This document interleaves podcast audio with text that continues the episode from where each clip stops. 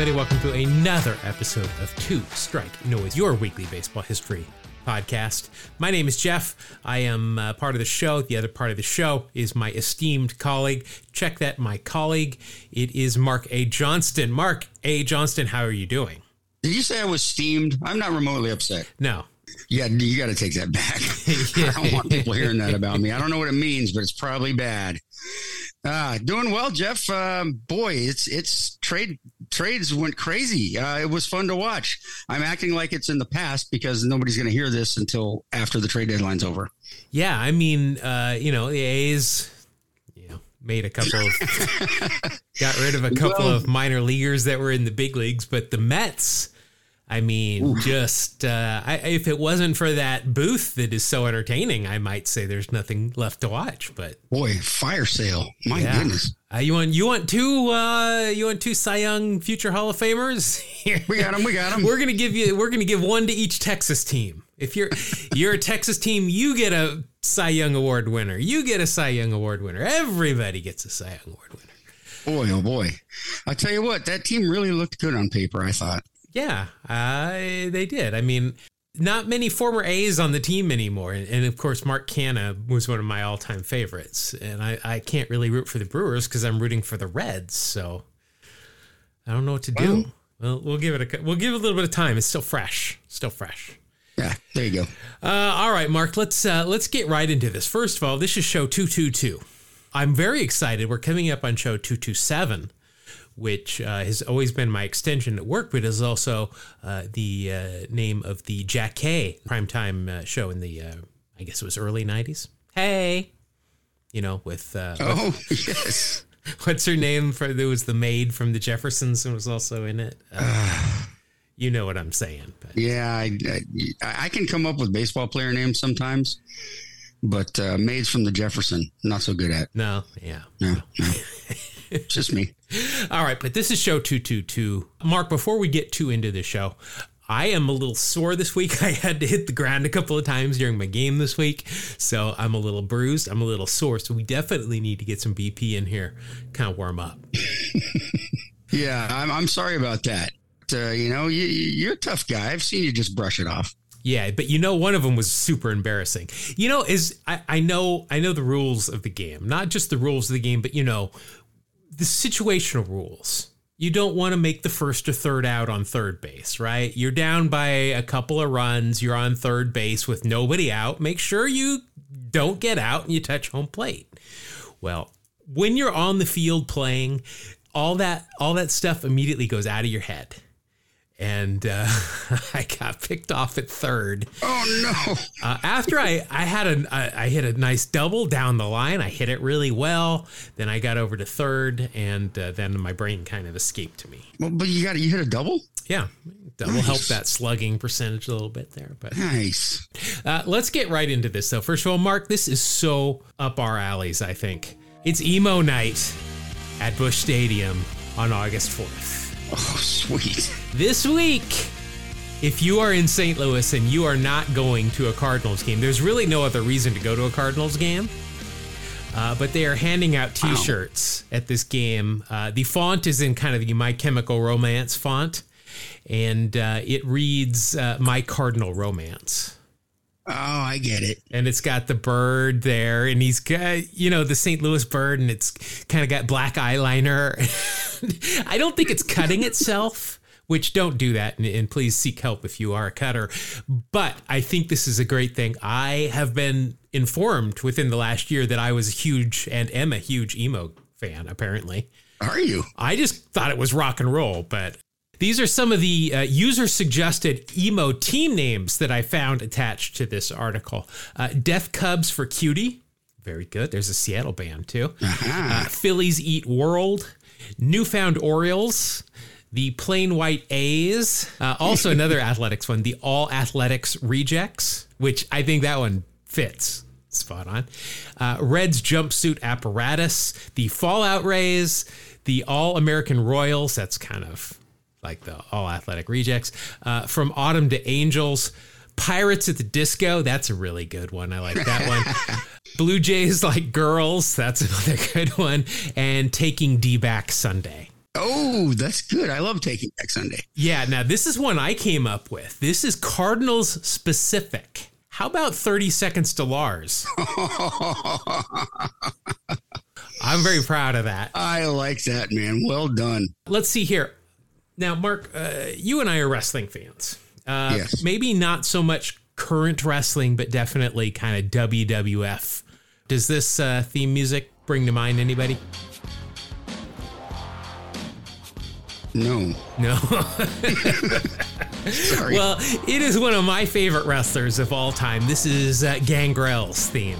Oh, Gangrel the vampire guy. Yeah, he was the head of the Brood with Christian and an Edge at one point. They would give people blood baths and stuff. Well, I've known this for a while, but something came across my timeline. Gangrel is from Northern California. He's from the Bay Area here. Big A's fan. And he posted on his social media. It's kind of a flex. He's up high at his apartment somewhere. I'm not just... somewhere on the water. I think it's probably Florida. But he's got on a Kelly Green A's hat and the A's sell shirt. And all it said was #sell and #FisherOut. So nice. Very excited to have Gangrel on the old Kelly Green boat with us here. A little celebrity endorsement. Yeah. Another one. Because I've done it. I mean, come on. We got Blake from Workaholics. We've got Tom Hanks. He's been in some things. I don't know. And then Gangrel. So, well, Gangrel obviously being the biggest. Oh, Trumps. Yes, he trumps everybody else. Speaking of wrestling, this is great. So Joey Votto. I mean, when I say this is great and Joey Votto, you could put a period after that. 'Cause Joey Votto's absolutely. Great. So he was on MLB Network last week. He was talking to Chris Russo. I think he's Mad Dog is his nickname, I think. So he's talking to Chris Russo, and apparently the week prior, Russo had said that Joey Votto and Zach Greinke, who are both wrapping up their careers, Votto says this is his last year. I think Greinke might have said the same. This Chris Russo says that these two belong in the Hall of Very Good when they retire, not the Hall of Fame. Ooh. So this was, Joey comes on the show with Russo, and he's just waiting. He's just waiting to address this, and this is just classic Joey Votto. I wanted to play it here. I got something to say to you. One, a couple of months ago, you said that Zach Greinke and I are Hall of Very Good ball players. I think Zach and I would agree. You may be right, but I get the gist of what's going on here. I know what you're doing. You're looking down on us, a couple small market Midwest ball players, just because we're not big city, just like you, Mr. New York City, Sirius XM radio star, Mr. National Television, ESPN star, with your Fifth Avenue ties and your crisp pocket squares, your tailored suits and your polished shoes, and your hair, your perfectly coiffed Broadway hair. Must be nice to sit atop that Madison Avenue ivory tower, looking down on us with those luscious locks. Not everyone can be the next Roger Peckinpah, Mad Dog. You should be ashamed of yourself. You're a disgrace.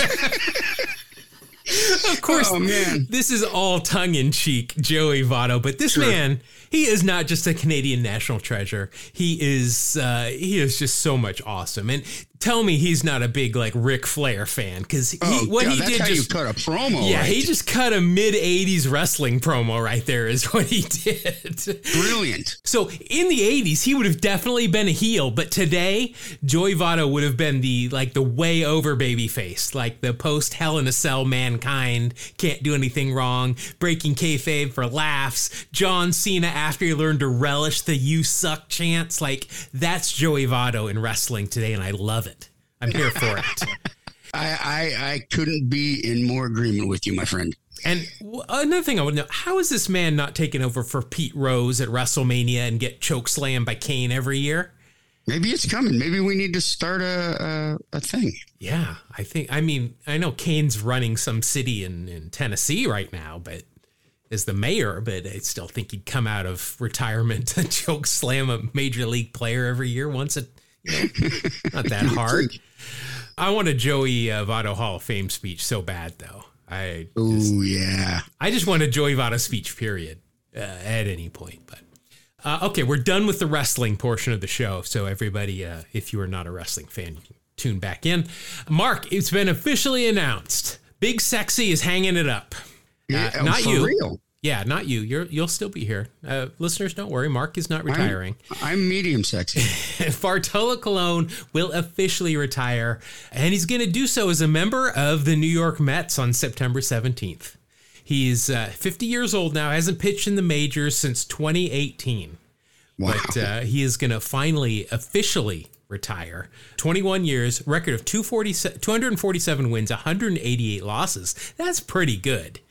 I mean, absolutely. Like 250 is becoming that kind of win total that you can't even see anybody getting to anymore, let alone 300. But he finished with 247, a 4.12 ERA. Let's see. He appeared in 565 games, played for, and write this down, Immaculate Grid people, Cleveland, the Angels, the Mets, the A's, the White Sox, the Twins, Atlanta, Boston, Texas, Montreal, and the Yankees. Wow. So that's a lot of teams right there. Who do you use more in the grid, Bartolo or Ricky? Because I, for some reason, have Ricky on my mind. He seems to come up at least once a week, for me anyway.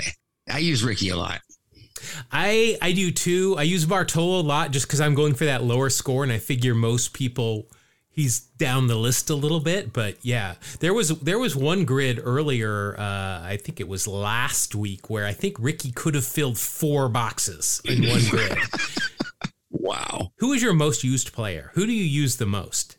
That's a really good question. I'm not positive on that one, pal. Because I think Bartolo is for me. I use him a lot. He and Ricky, yeah, but again, yeah. I try to stay away from using Ricky just because that's gonna make my score go up a bit. Yeah, and in case you're wondering, that's gonna do it for the Immaculate Grid talk for this week. So it's just we need to section these off so that people know when we're done with certain topics. There you go. Let's see, Mark. This show is debuting on August 2nd, so we've got some debuts that happened this day throughout the history of baseball. Today in 1907, the big train, Walter Johnson, made his debut. Let's see, Walter Johnson debuted with the Washington Senators, lost the game 3-2 to Detroit, and he gave up the very first hit in his career, was a bunt single by none other than Ty Cobb. Wow. Well, that's one way to start off. Yeah. Speaking of wins, in his 21 years in baseball, 417. Woo. Compared to the 279 losses. I mean, this is just full of black ink here. Let's see. Led the league in wins 4 years in a row and then 5 out of 6. Still holds the all-time record for complete game shutouts with 110, 531 complete games in his career. Jeez. That's just nuts. I mean, how many games did I say Bartolo pitched in? He pitched in 565 games. Goodness so gracious. He pitched in 30 more games than the big train had complete games. That is incredible. That is amazing. I mean, do you think his arm hurt every day all the time? I mean, it had to have, but obviously the mechanics and the pace at which you're throwing the ball and so forth were a lot different. Sure. In the early 1900s. Let's see. Walter Johnson won 2 MVP awards, one in 1913 and then one in 1924, 3 Triple Crowns, 5 ERA titles, and in 1924 was a member of the Senators World Series team. That was his 1 World Series win. Boy, he only appeared in the postseason twice. 1924, when he was 36 years old, only went 1-2, and then the next year they got back and lost to the Pirates, where he went 2-1. So, jeez, not a lot of postseason action for him. Bummer. He must have been very excited at age 36 to finally get to a World Series. This is a quote from Ty Cobb, by the way, the aforementioned one who had a bunt single in his first game. He said, quote, "The first time I faced him," which means he got a bunt hit off him, "I watched him take that easy windup, and then something went past me that made me flinch. The first thing just hissed with danger. We couldn't touch him. Every one of us knew we'd met the most powerful arm ever turned loose in a ballpark," end quote. that's a nice thing to have said about you. Yeah. I mean, it's BS because, you know, he turned around and bunted. So sure. Still a nice thing to say. Founding member of the 3,000 Strikeout Club for his career. And I say founding member, he did it in 1923. That's when this club was established. The next pitcher that did it was Bob Gibson, 50 plus years later. Wow. As I said, well, maybe I didn't say, I was thinking it, inaugural member of the Hall of Fame in that first class in 1936. And this is something I think we've mentioned it before, but it's always fun to talk about this. He supposedly replicated a feat that it has been said George Washington did before him, where the founding father of our country supposedly threw a silver dollar across the Rappahannock River. Though it's still disputed whether Washington himself did this, and I have never heard that George Washington had a great arm. And he's a known liar. So, you know, I don't know about this, but Johnson did prove that it was physically possible because he did it. Wow. I don't know if he skipped it or if he threw it, but he got it across. Next, 1959, making his debut today, Jim Kaat. Oh, nice. Yeah, won 16 consecutive Gold Glove Awards, 1962 through 1977. Also set the 20th century record by playing during the most presidential administrations. Oh, wow. So he played for 25 seasons. He played while Dwight Eisenhower, JFK, Lyndon Johnson, Richard Nixon, Gerald Ford, Jimmy Carter, and Ronald Reagan were in office. That just blows me away, to put it that way. Yeah, that's a lot. Guess who equaled this mark? Would it be Nolan Ryan? It would. Yeah, he retired during Clinton's administration, 1993. Let's see. Jim Kaat, also a big golfer. Apparently, 10 years ago, he shot his age, which means he, how old he was. What was he? I could do math, but I'm not going to. Oof, mathematics, no. Let's see. He was actually 74, so he shot a 74, which is only 2 over, which is very good. Wow. He did that while playing right-handed, a feat that he had previously accomplished 3 other times playing left-handed. Okay, that just makes me mad. That's impressive. I can't play golf from either side. No, like it's impressive to shoot your age when you're in your 70s, absolutely. But to do it with your non-dominant hand, I mean... That's great. That's showing off is what that is. Yeah, so Jim Kaat, 3-time All-Star, member of the 1982 St. Louis Cardinals when they won the World Series. And as I said, 16 Gold Gloves. That is just incredible. There was 2 years where he didn't win it. Looks like he was injured for one of them. I mean, what? Rafael Palmeiro won one when he didn't play a single game at first, right? So... That is unfortunate. Why not just let him have it? Keep that streak going. Also making his debut today in 1973. We got a lot of Hall of Famers here. If I didn't mention, Jim Kaat was inducted last year via the Veterans Committee. Another Hall of Famer making his debut today in 1973. None other than the mullet, George Brett. Ooh. That's one of our show favorites here. Only player in Major League history to win a batting championship in 3 different decades. So we've got a lot of guys that debuted today that A, went into the Hall of Fame, but 2, had some really long careers when we're talking about, how many presidential administrations and how many decades they played in. So pretty impressive. He hit 333 in 1976, 390 in 1980, and 329 in 1990. But we don't talk about that because he sat out the last game or 2. Ricky didn't win the batting title. But beyond that, George Brett, he was MVP in 1980, a member of the 1985 Royals, of course, a 13-time All-Star. Won 3 batting titles and was the ALCS MVP as well. Some other things, one of 5 players to have 3,000 plus hits, 300 plus home runs, and a 300 plus lifetime batting average. The other 4 are Hank Aaron, Willie Mays, Stan Musial, and Miguel Cabrera. Those guys are good. I mean, if you're being mentioned in a sentence with those 4 other people, that's pretty impressive. Some other important things about George Brett. He appeared as himself on an episode of Fantasy Island, which I've covered. before. Let's see, an episode of Modern Family, Arliss, and Brockmire. He also appeared as a member of the Swedish Olympic hockey team in the 1981 version of Miracle on Ice about the 1980 U.S. hockey team. And at one point, he was a pitchman for Spot Belt shoes and then Puma. So a lot of shoes and 7-Up. Well, that's a happy one. And our final debut today, another Hall of Famer. This is going to be 4 for 4. 1990 Frank Thomas, the Big Hurt, made his debut. To much fanfare. Yeah. Let's see. 521 career home runs.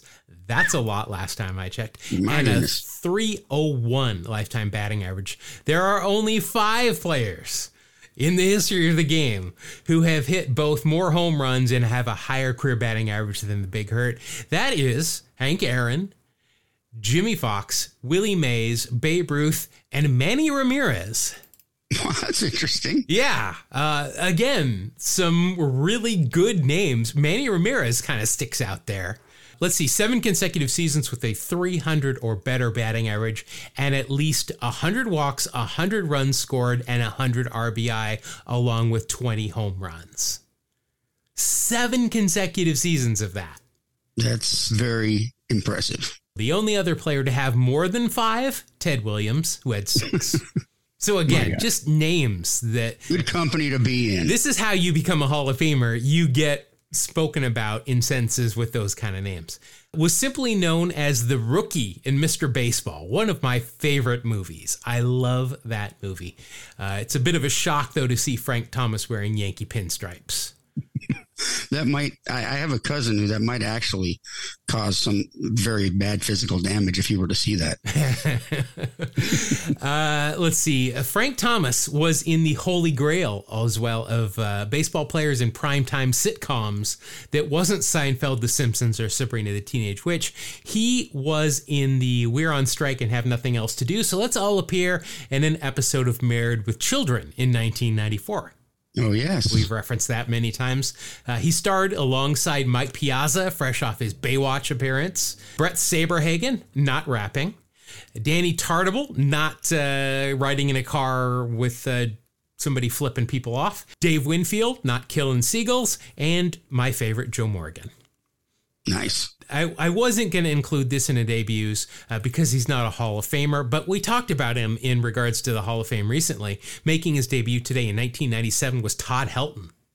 Oh, yeah. Should be in the Hall of Fame. Yeah. We're both pro Todd Helton here. Received a scholarship for the University of Tennessee to play both baseball and football. 1994, his junior season, Jerry Colquitt, who was the starting quarterback apparently at Tennessee, was injured. Helton took over the reins as starter. 3 weeks later, he was injured, and somebody who I've actually heard of, Peyton Manning, became his replacement as a true freshman, and I guess he went on to do some stuff in the NBA, is it? Or WNBA? What? No, the NFL. NFL. There we go. Oh, that's it. Yeah. I couldn't think of it. I was puzzled. I was starting to Google it. Yeah. So Helton, the first major league player in history to have 35 or more doubles for 10 consecutive seasons. Nice. 2 notes here. I like to do this kind of today in baseball history to go along with debuts. Today in 1921, a Chicago jury found the Black Sox that were on trail not guilty, or on trial as opposed to the trail. They found them not guilty. That night, the jurors, along with those that were on trial, went out and celebrated together at an Italian restaurant. It was an interesting time. Yeah. So Judge Kennesaw Mountain Landis, who was, of course, the commissioner at that point, ignored this civil verdict and banned all 8 defendants from baseball for life. And then finally today in 1938, Larry McPhail had some baseballs dyed dandelion yellow, and they were used in the first game of a doubleheader between the Dodgers and Cardinals at Ebbets Field. The Dodgers won 6-2. They used up those yellow balls in the next 3 games. So I did not know that. I mean, you and I, we've talked about the yellow balls that Charlie Finley was trying to get along with the designated hitter, and that never never happened, but apparently they have been used in actual major league games before, which is something I was not aware of. No, I did not know that either. All right, Mark, that's going to do it for our BP segment. Grounds crew's already on it. They're out here watering down that infield. They've already dragged it. Chalk looks beautiful today. Apparently, while we were on the road last week, they had a concert, so the outfield grass looks like crap, but infield, it looks beautiful. All right, Mark, I got something today. This is one of those things that I've becoming infamous for, at least in my own mind, where I find an old-timey article that might be 3 to 7 sentences long, and I make a whole story out of it. And this is one of them.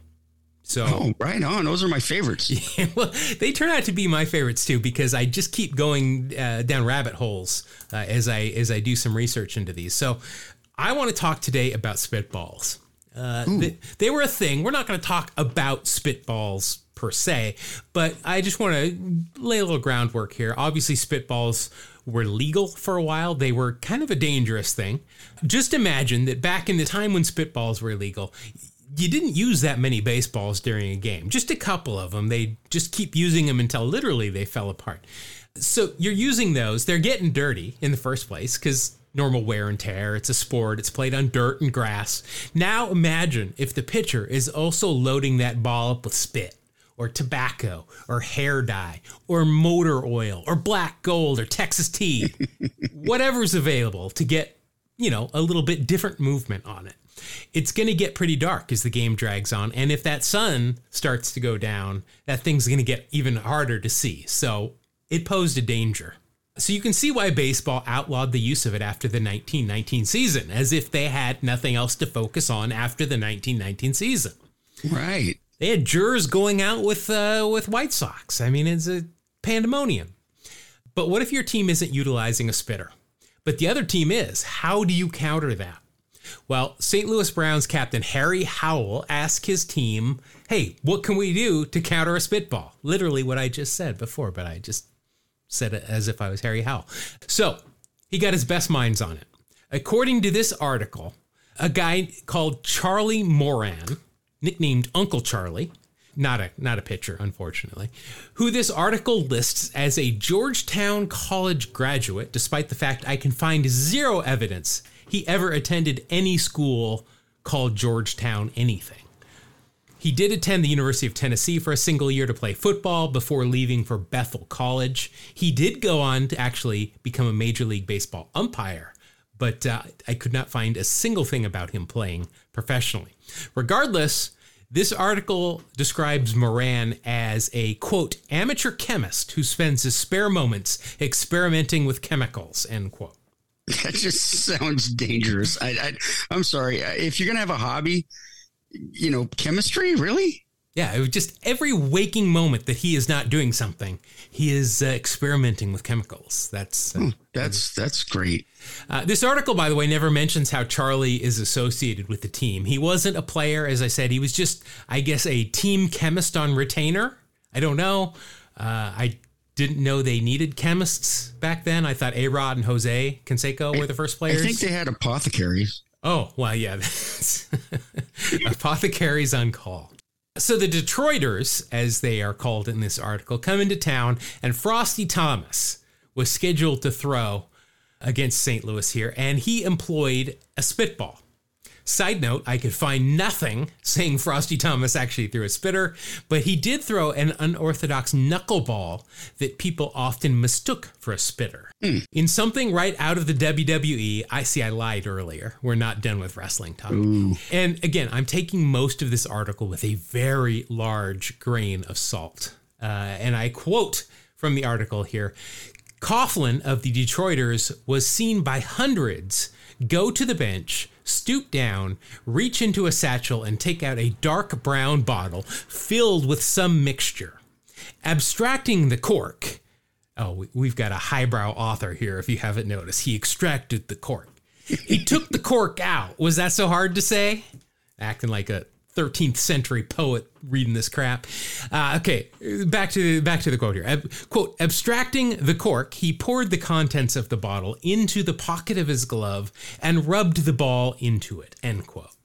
So there's some information missing here, but I have deduced from this is that Coughlin was on the bench and a game ball rolled into the dugout. He procured it, for those of our listeners who speak in iambic pentameter, grabbed a bottle out of his bag, poured its contents into his glove, then rubbed the ball in his glove, all without the umpire seeing it, but in full view of the crowd. That is impressive, David Copperfield. So this is stuff Vince Russo couldn't even write, you know, this kind of stuff. So the crowd reacted, right? They see this happening, but just like dangerous Danny Davis, the umpire just missed seeing this. Must have been distracted by Miss Elizabeth in the other dugout or something. I don't know. But it's okay, because the Browns had their own amateur apothecary, I'm going to say that now, from an unknown school on the case. So Harry himself or somebody else soaked their hands in benzene, which supposedly counteracted the effects of the mystery liquid from this mystery bottle. Now, a couple of things to clear up here, as this article seems to have left a good bit out. First of all, what was being rubbed on the ball by the Detroiters was probably licorice juice or spit. Now that, see, a chemist would take years to come up with that. Yeah, who does that? I don't know exactly what it was, but that's what most people rubbed spitballs up with. Licorice or another licorice-related liquid. So why didn't the pitcher, instead of doing this big thing in the dugout, why didn't they just channel their inner Turk Wendell and put some licorice in their mouth and eat it? Spitballs are legal at this point. You get some fresh stuff from the source. I mean, just spit on the ball. It's called spitball after all, right? Or lick your fingers with it in your mouth. Licorice, that is, not the ball. I mean, you could also just put the ball in your mouth if you wanted to. If you're able to do that. I'm not going to judge. I would suggest trying it. Next, the word benzene is not used in this article until the second to last sentence. Now, there's no context to it. If it's just benzene itself, it's a mixture. What the heck is it? First, let it be known that benzene is a volatile, flammable petroleum used especially as a solvent or as motor fuel. Okay. So the Browns are just walking around with guys with flammable fuel on their hands in case somebody happens to pour licorice juice on a ball. This is a sentence I just said. Boy, I'm trying to make heads and tails of it, man. That's absolutely bizarre. So these are two sentences using the word benzene used recently in newspaper articles. All right, here is one. Quote, someone had been killed in the chair, their body dragged to the closet, then later removed, soaked in benzene and ether and ignited, end quote. Another one, quote, accordingly, his lieutenants doused his body in benzene, lighted it on fire, burned it in a nearby shell crater, end quote. Okay, this is not stuff to fool around with. I just hope nobody tried to give any of these guys a hot foot while their hands were soaked in benzene. Ooh, that would have been a sight to see, I'll tell you that. Oof. Say what you will about Jorge Posada or Moisés Alou, but they're not going to be engulfed in flames if they get too close to a candle. Of course, that is the solution to the problem. So are you hypothesizing that instead of benzene, they could have just urinated on the baseball? Oh, I think if their hands caught fire, they should urinate on those. Oh, okay. I see. You're putting out the fire. Okay, maybe that was maybe they teach that at this Georgetown college that I can find no record of. I don't know. The final sentence of this article is the chef's kiss, though. It says, quote, the discovery is a great one, and as Moran intends to have it patented, he may quit the ball field and may live off the proceeds of his clever invention, end quote. Right. So he's going to live off of this formula, by the way, which the paper then prints in the article. Methinks there might not quite be the market this supposed Georgetown grad thinks there might be for licorice remover for a baseball. Yes. Wow. Okay. In case you're interested in counteracting a spitballer at your company softball game, all you need, according to this article, is a small bottle of benzene, which, if ingested, of course, could cause you to suffocate due to accumulation of fluid in your lungs, as well as seizures, paralysis. And if you do survive, you can have potentially fatal lung damage, severe skin irritation, burning, and blisters. So I hope nobody's rubbing their eyes after putting this on their hands. Okay, so back to this concoction. One small bottle of benzene. Small up to the user, I guess. It's your call what it's small is. One cake of soap, which happens to be my least favorite kind of cake. Water, a bucket full. That's what it says. And finally, waste. 1/2 pound. Waste? Waste. Maybe that's how he's going to patent this, because there are really no measurements here. Just add enough of this until you think it's enough, and then add a little more. I don't know what the heck this genius thinks putting flammable fuel that could kill you all over yourself. What does he consider waste, if not that? I don't know. I don't want to know. By the way, there is a 4-panel cartoon accompanying this article, which depicts Moran in different states of experimenting with different chemicals before eventually coming up with this genius, totally safe and totally not flammable or toxic mixture. In this cartoon, also pictured is lye, which we've talked about that. It used to chalk the base paths with that. That's why players wear sanitary socks so they don't get poisoned by it. Not good stuff. Another thing you can put on a body to help get rid of it if you are ever murdering somebody. Not that you heard it from here, from me or this podcast. It was Mark. No. Also depicted a bottle of anti-licorice. I didn't know there was anti-licorice. Didn't either. But question, Mark. If there was already something called anti-licorice, why not use that? Yeah, the anti-licorice apparently wasn't anti-ing enough. It probably wasn't flammable.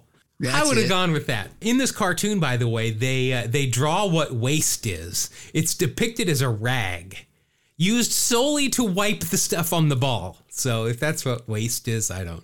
I was thinking like nuclear waste or a super site, something like that. But my favorite part of this cartoon, though, is Moran looking at a licorice-soaked ball under a telescope. Now, I said telescope because this is not a microscope. He is looking through a long lens at this thing. But while he's doing that, this is he's got a speech bubble above him, and it says, "I can see microbes." Microbes is spelled capital MIKE-ROBES. Microbes. Like if your name is Mike and you own several robes, those are microbes. He can see you. He can see that. So make sure to tie it up front. You know what? Well, Harry Howell, the captain here who went to his apothecary on call. He played for 13 seasons in the big leagues. He finished with a record of 131 and 146. Interestingly enough, Baseball Reference lists Howell right next to Ray Caldwell in the similarity scores. Now, if you're a fan of this show or baseball in general, that name probably, you know, something about Ray Caldwell. Had he soaked his hands in benzene, he might not have been able to finish that one game in 1919 when he was on the mound and was struck by lightning. With the benzene, he could have caught fire. Yes, he could have very well. He could have died on the mound. He could have burnt. Like there could have just been a pile of ash there. Like a Spinal Tap drummer. Oh, yes. Yes, those Spinal Tap drummers and pitchers who soak their hands in benzene. Yes, all in the same category. Yeah. Ray Caldwell was, by the way, one of those pitchers who was grandfathered in after the ban on the spitball. I didn't know that. There you go. There is an article about how the St. Louis Browns totally defeated the spitball very easily with a little help from chemistry. Man, that was a good story, man. All right, that's going to do it for the main segment of our show. It is time that we head into the final segment of the show. It is the segment that we have called since we started doing this and then paid somebody some money to do a theme song for it. It's time for Wax Pack's Hero. Wax Pack Hero! Gonna pull a Wax Pack Hero! stars in his eyes. Hero! On the podcast tonight. If you're new here, this is the segment of the show where we open up some old baseball cards from the wax packs / junk wax era, and we look at them. But fortunately for you, we do more than that. We also talk about them. We take their baseball reference score of the year of the cards that we are looking at, and we add those up. What happens then is we determine who has the highest score at the end. But that's still not enough for us. We still want more rules, because who doesn't love rules? So what we do, anything on the player's face in the card. That means glasses, mustache, eye black, anything like that. You're going to get an extra 1/10 of a point. If we deem it a just top-notch mustache, you can get an extra bonus 1/10 of a point as well. If they're wearing real stirrups and sanitary socks that we can see, that's an extra 1/10 of a point. But if they're wearing the 2-in-1s, that's a minus 1/10 of a point because we don't like the way that looks. If they won an award, the year of the card, that means Rookie of the Year, Cy Young, MVP. If they were an All-Star or they won the Jim Kaat / Greg Maddux Award, otherwise known as the Gold Glove, you get an extra 0.5 point for each of those. If there's a Hall of Famer on the card, whether they're the focus or not, that is a whole extra 1 point. And if Ricky Henderson shows up in either my pack or Mark's pack, I get 5 points regardless whose pack it shows up in. And if Nolan Ryan does, same thing. Mark gets all the points. Also, pop culture references. We're going to give an extra 0.5 point for each of those, unless they appeared in either an episode of Seinfeld, The Simpsons, or Sabrina the Teenage Witch, in which you get a whole point in there. Steve Sachs, right off the bat, you get 2 whole points because he was in The Simpsons and Sabrina the Teenage Witch. You can't beat that. Also, Mark, you and I are both going to pick a team. And if my team shows up in either pack, I get a 0.5 point. Your team, you get a 0.5 point. Who are you going with today? I think I'm going to go with the St. Louis Cardinals. I was going to go there. Can I take the Browns? The Browns, yes. Since you took St. Louis and I was going to take the Browns, I'm going to take the Orioles because that's where they moved to. Makes sense. Let's see here. And also our final rule, as if there weren't enough. But if the player ever appears in the Mitchell report or was suspended for using PEDs, that's a minus 0.5 point because that's not cool. All right, Mark, today we are dealing with some, I'm still going through these rack packs, but today we are dealing with some 1990 Fleer cards. So I've got 2 of the 3 rack packs here, one in my left hand, one in my right hand. Which one would you like? I'm going to go right. All right, I'm going to have you go first, as usual. You've got a sticker here. You've got 4 miniature stickers, Twins, Yankees, Padres, Giants. No Cardinals, so no bonus points for you. No points. No. All right, let's start off here. You've got a Houston Astro. You'll like it. It's Bill Doran. Hey, one of my favorites of all time. Fantastic second baseman, switch hitter. He's one of those quiet but got it done kind of guys, you know. Let's see, 12 years in the big leagues for Houston. He was there 9 years, 3 with the Reds, 1 with the Brewers. And in 1990, he split time between Houston and Cincinnati. He hit 300 that year, a 411 on base. Wow. 7 home runs, 37 RBI, 23 stolen bases, and a 135 OPS plus. And that is good enough for a WAR of 3.4. Solid. Billy Doran, baby. It wasn't Doran on that. He was on the Reds in 1990 that we don't talk about, wasn't he? I believe he was, yeah. Let's see. Has 3 children, Dana, Amy, and Ryan. Let me guess. Ryan named after Nolan. Named after Ryan Howard. Oh, yeah. Bummer. Somehow he knew that was going to happen. Ah, yeah, we've talked about this. And his sister, Denise, Dallas Cowboy cheerleader. But right. Very good start there, 3.4. All right, Mark, next you have got a member of the Oakland Athletics, so this is going to be good. He's got eye black and he's got flip downs, which is automatically cool. He was a Rookie of the Year. That still doesn't narrow it down. It's Walter Weiss. The great Walt Weiss. Shortstop, manager, all-around good guy. I don't know why I always try to work him into Immaculate Grid, but Oakland, Colorado, Atlanta, and Florida in his 14 years. Of course, he went on to manage, I believe, in Colorado for a little bit as well. In 1990, with the A's, 138 games. He hit 265, a 337 on base, 2 home runs, 35 RBI, 9 stolen bases, a 90 OPS plus, and that will equal a 4.2. Wow. I didn't see that coming. For Walt Weiss, plus the eye black and the flip down, so that'll be a 4.4 right out of the chute for you with Walt Weiss. First round draft pick by the A's, number 11 overall in the 1985 draft. Boy, he was traded to the Marlins for literally nobody. That's not cool. This is interesting. In 2022, he was offered an interview for the Miami Marlins vacant managerial position, but turned down the opportunity. Wow. Jeter was still the owner at that point, right? Yeah. That's interesting. He's like, I don't want anything to do with this organization. All right. So nothing else there. You're at 7.8 after two cards.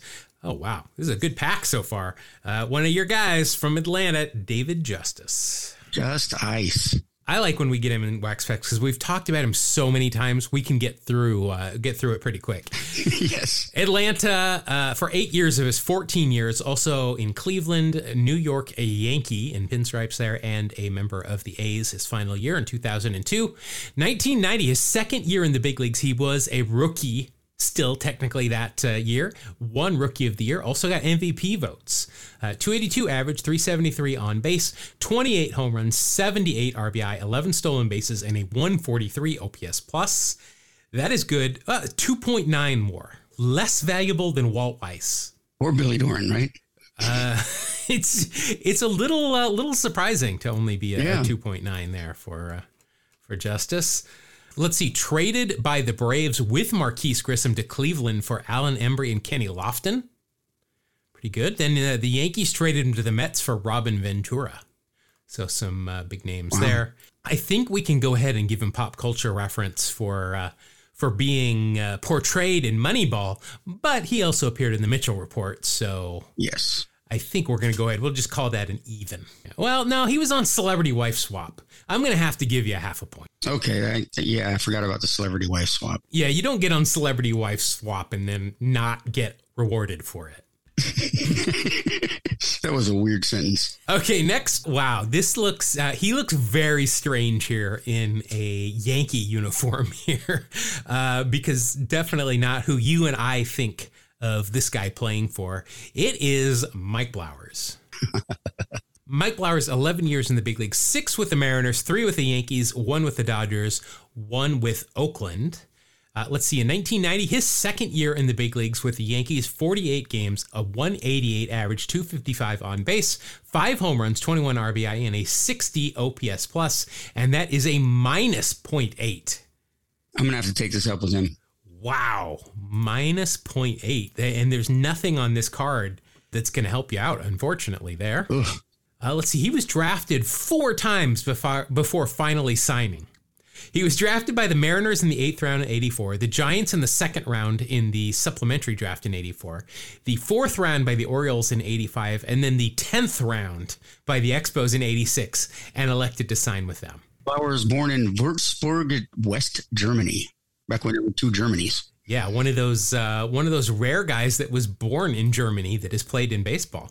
Yeah. Only 44, as a matter of fact. The most recent of which, Brendan Donovan, apparently. Interesting. Yeah. Oh, he also played 73 games with the Hanshin Tigers in 1999. He's got some health issues right now. Hasn't been in the booth for most of the year, but... Yeah. Oh, Mike Blowers. All right, next. Oh, wow, this is a good pack. This is really a good pack. Next here with the Chicago White Sox, a very young-looking Sammy Sosa. Wow. Well, we can go ahead and do the Mitchell Report. Yeah, I'm just going to put the minus 0.5. You know, but he's got a lot of pop culture stuff, too, so I'm going to guess it'll get wiped out here. Not sure you're going to get a whole lot here in 1990 from Sammy Sosa. Overall, 18 years in the big leagues, 13 with the Cubs, 3 with the White Sox, 2 with the Rangers, and 1 with the Orioles. In 1990 with Chicago, 153 games. That's the Chicago White Sox. Hit 233, 282 on base, 15 home runs, 70 RBI, 32 stolen bases, and a 92 OPS plus, and that will equal a WAR of 0.5. He does have a mustache as well, so that will be a 0.6. We're just going to call it even on the old pop culture and Mitchell Report list, I think. That'll be a white. Makes sense. Let's see. At one point, it was traded by the Rangers with Wilson Alvarez and Scott Fletcher to the White Sox for Harold Baines and Fred Manrique. Sosa was once placed on the disabled list for back spasms after he sneezed really hard at his locker. You know, it happens. It happens. I've sneezed pretty hard, but wow. Well, I mean, also, on the IL. You don't take steroids. You don't have like a million. That would be a heck muscles. Of a sneeze, right? Yeah, I mean, I see what you're saying. That's like a typhoon. Yeah, that could be. You would want to see an apothecary about that. Maybe yes, put some benzene on it. I don't know. All right, let's see. So you are at. I don't think I totaled that up, did I? No, but go ahead. Let's add, let's see, you were at a 0.5, and then we were going to wipe, and then you get a mustache, so it'll be a 0.6. That's the shorthand version of Sammy Sosa. All right. Next, you have got a Texas Ranger with some eye black and a mustache, so that's a good start. It's Cecil Espy. 8 years in the big leagues, 4 with Texas, 2 with the Bucks, 1 with the Dodgers, 1 with Cincinnati. In 1990 with the Rangers, only 52 games, hit 127, yikes. Ouch. 235 on base, no home runs, 1 RBI, 11 stolen bases. That's what he did. Yes, he's basically a pinch runner, it looks like. And overall, that'll be a minus 0.5. Yikes. The mustache and the eye black will only make it a minus 0.3 for you, so it's not that bad. First round draft pick, 8th overall by the White Sox in the 80 draft. Was once traded with Sid Bream to the Pirates for Bill Madlock. All right, so you're at 10.2 with a couple of cards left. You have got, with Atlanta... He's got a mustache. You got that going for you. Andres Thomas, shortstop. I don't think 80s packs usually counted unless there was an Andres Thomas in it. I was going to say, you know, I have a few Andres Thomas commons somewhere, and then I remembered like everywhere. So yeah, I was wondering where mine were, but then I remembered I wallpapered the entire house in them. So that's where they are. But Andres Thomas, 6 years in the big leagues, all of it with Atlanta. 90 was his final year. He appeared in 84 games, hit 248, 302 on base, 5 home runs, 30 RBI, and a 48 OPS plus. And that is a WAR of minus 1.8. Minus 1.8. That might be killing me, Thomas. That might be why it was his final year. Career WAR of minus 5.7. He had one season. 1986 is the only season that his WAR was not negative. Wonderful. Talk about a space filler. My gosh. Yeah, that's. You know what, though? He played for 6 years in the big leagues, so. This is true. I'm jealous. Let's see. Free swinger prompted at one point Atlanta broadcaster Hall of Famer Don Sutton to ask during games, why would you even throw him a strike? Also listed as an erratic fielder. Well, even better. So he can't hit and he can't field. But he has a little bit of power. That's it. And he can run a little bit. Okay, so you're at 8.5. Next, you've got third baseman for the Chicago White Sox. It's Nolan Ryan's buddy, Robin Ventura.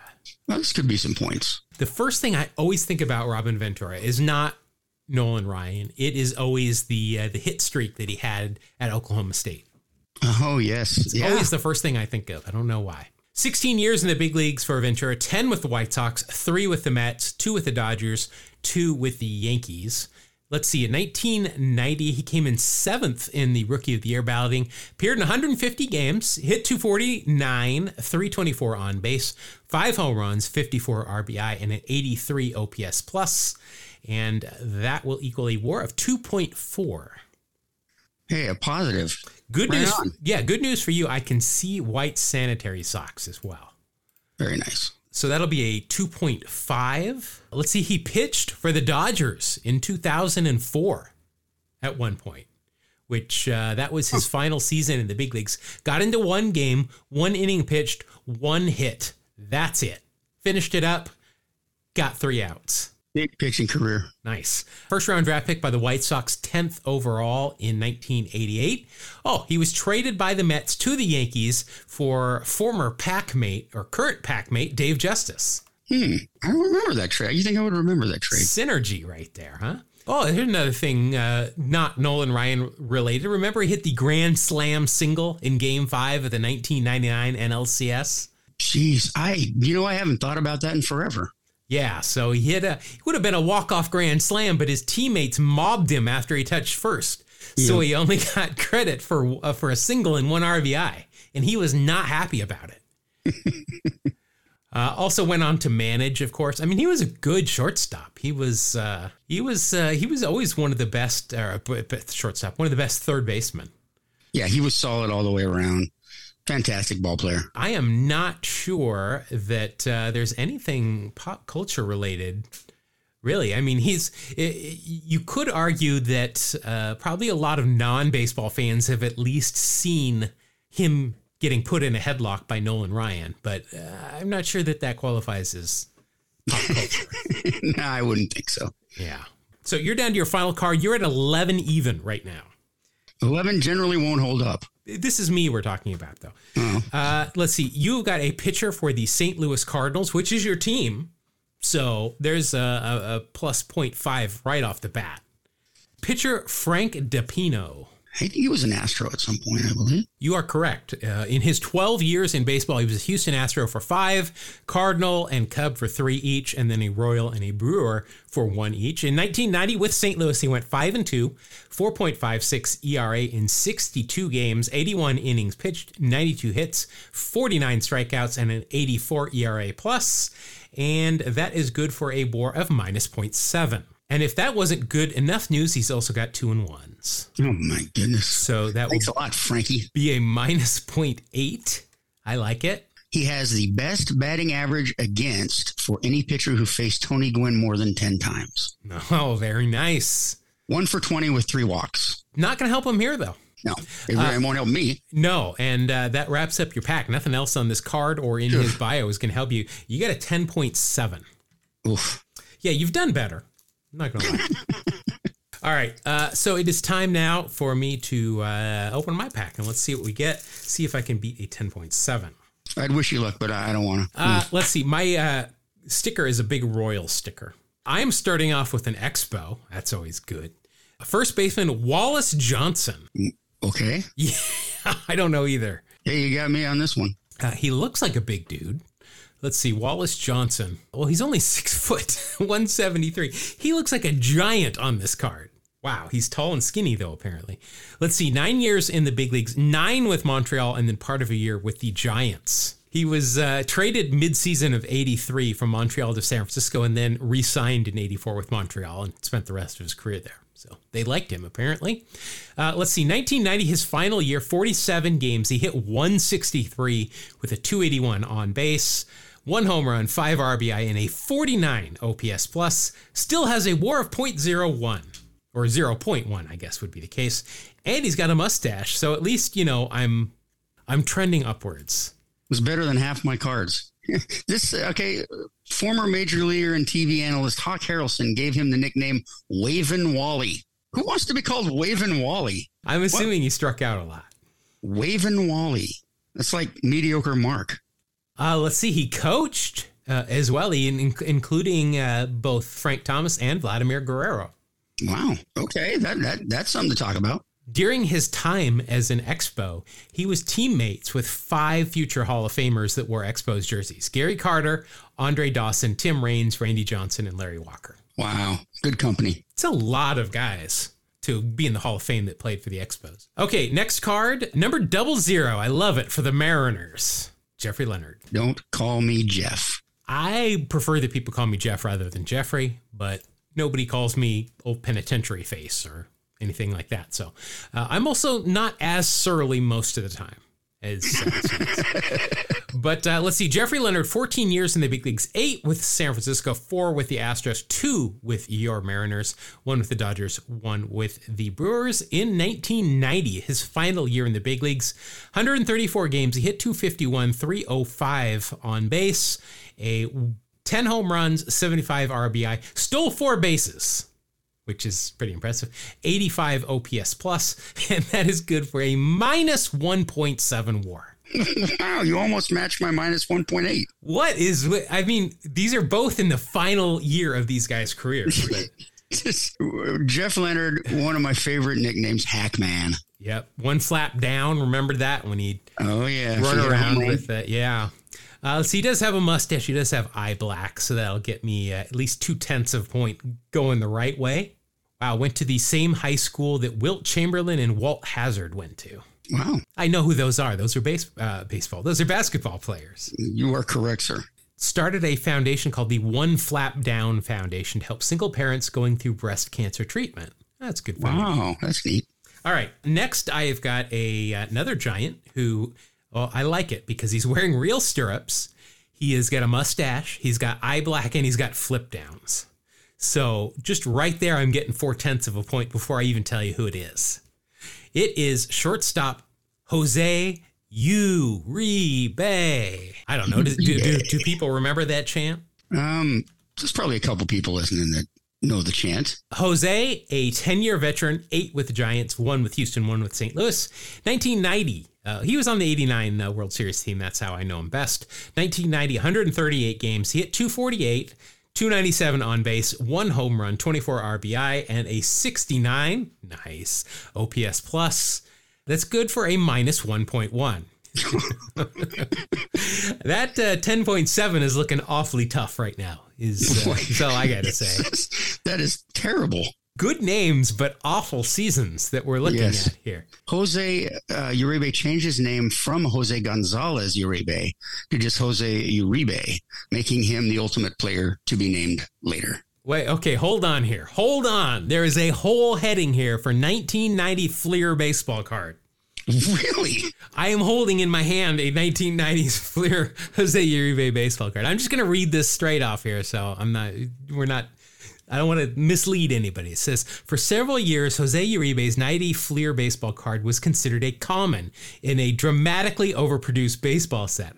However, in 2018, several of these cards began selling on eBay for hundreds of thousands of dollars with claims that they are rare. According to eBay sold listings data, some copies of this card have been sold for enormous amounts, though according to Beckett, those sales are dubious at best.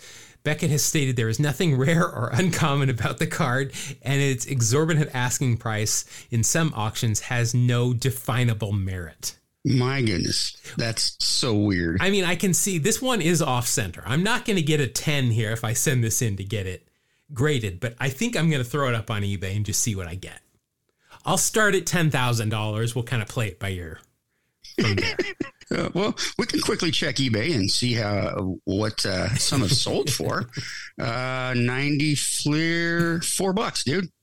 $2.50, 99 cents, and that one's graded. Well, $4 is a lot more than most of these cards are going to get. So that's a good point. All right, my next card. I'm at -2, by the way, not -0.2, -2. Next card with Atlanta. It's pitcher Kent Merker. Merker was a good pitcher. He certainly was. I'm reading Chipper Jones' autobiography right now. He talks a lot about Kent Merker. He's a big pickleball player now, by the way. Oh, just interesting. Keep catching up with Kent. That's this segment of catching up with Kent. Pickleball. All right, let's see. 18 years in the big leagues, 8 with Atlanta, 5 with Cincinnati, 2 with the Cardinals, and then 1 with Colorado, Boston, the Cubs, Anaheim, Cleveland, and Baltimore. In 1990, only his second year in the big leagues, went 4-7 with a 3.17 ERA, 48 1/3 innings pitched, 43 hits, 39 strikeouts, a 1.28 ERA plus, and that is good for a WAR of 0.5. Hey, there you go. I'm in that positive. Got a positive number. It's not going to put me in the positives, but first round draft pick, 5th overall in the 86 draft by Atlanta. Let's see. He was traded by the Orioles to Cleveland for Eddie Murray. Not bad. No. I wish I could have been traded for Eddie Murray. Especially, spoiler alert, Eddie Murray is the next card in my pack. So, there's some points. Yeah. Let's see here. Nothing else I see here is going to help him. Oh, he did throw a no-hitter. How about that? There you go. At least he took part in 2 no-hit games, both with Atlanta. Let's see. Combined, Merker, Mark Wohlers, and Alejandro Pena. And the second was a solo effort. Okay, so he threw a complete game no-hitter in 94. So, wow, 2 no-hitters. That's pretty good. And then played in the 2022 Minto U.S. Open Pickleball Championship.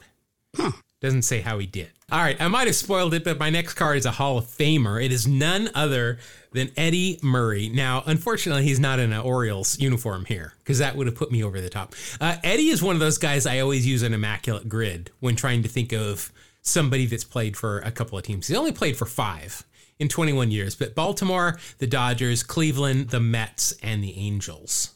But I like to try and get the Mets or the Angels in there because he didn't play long, so hopefully the score will be smaller, is my thinking.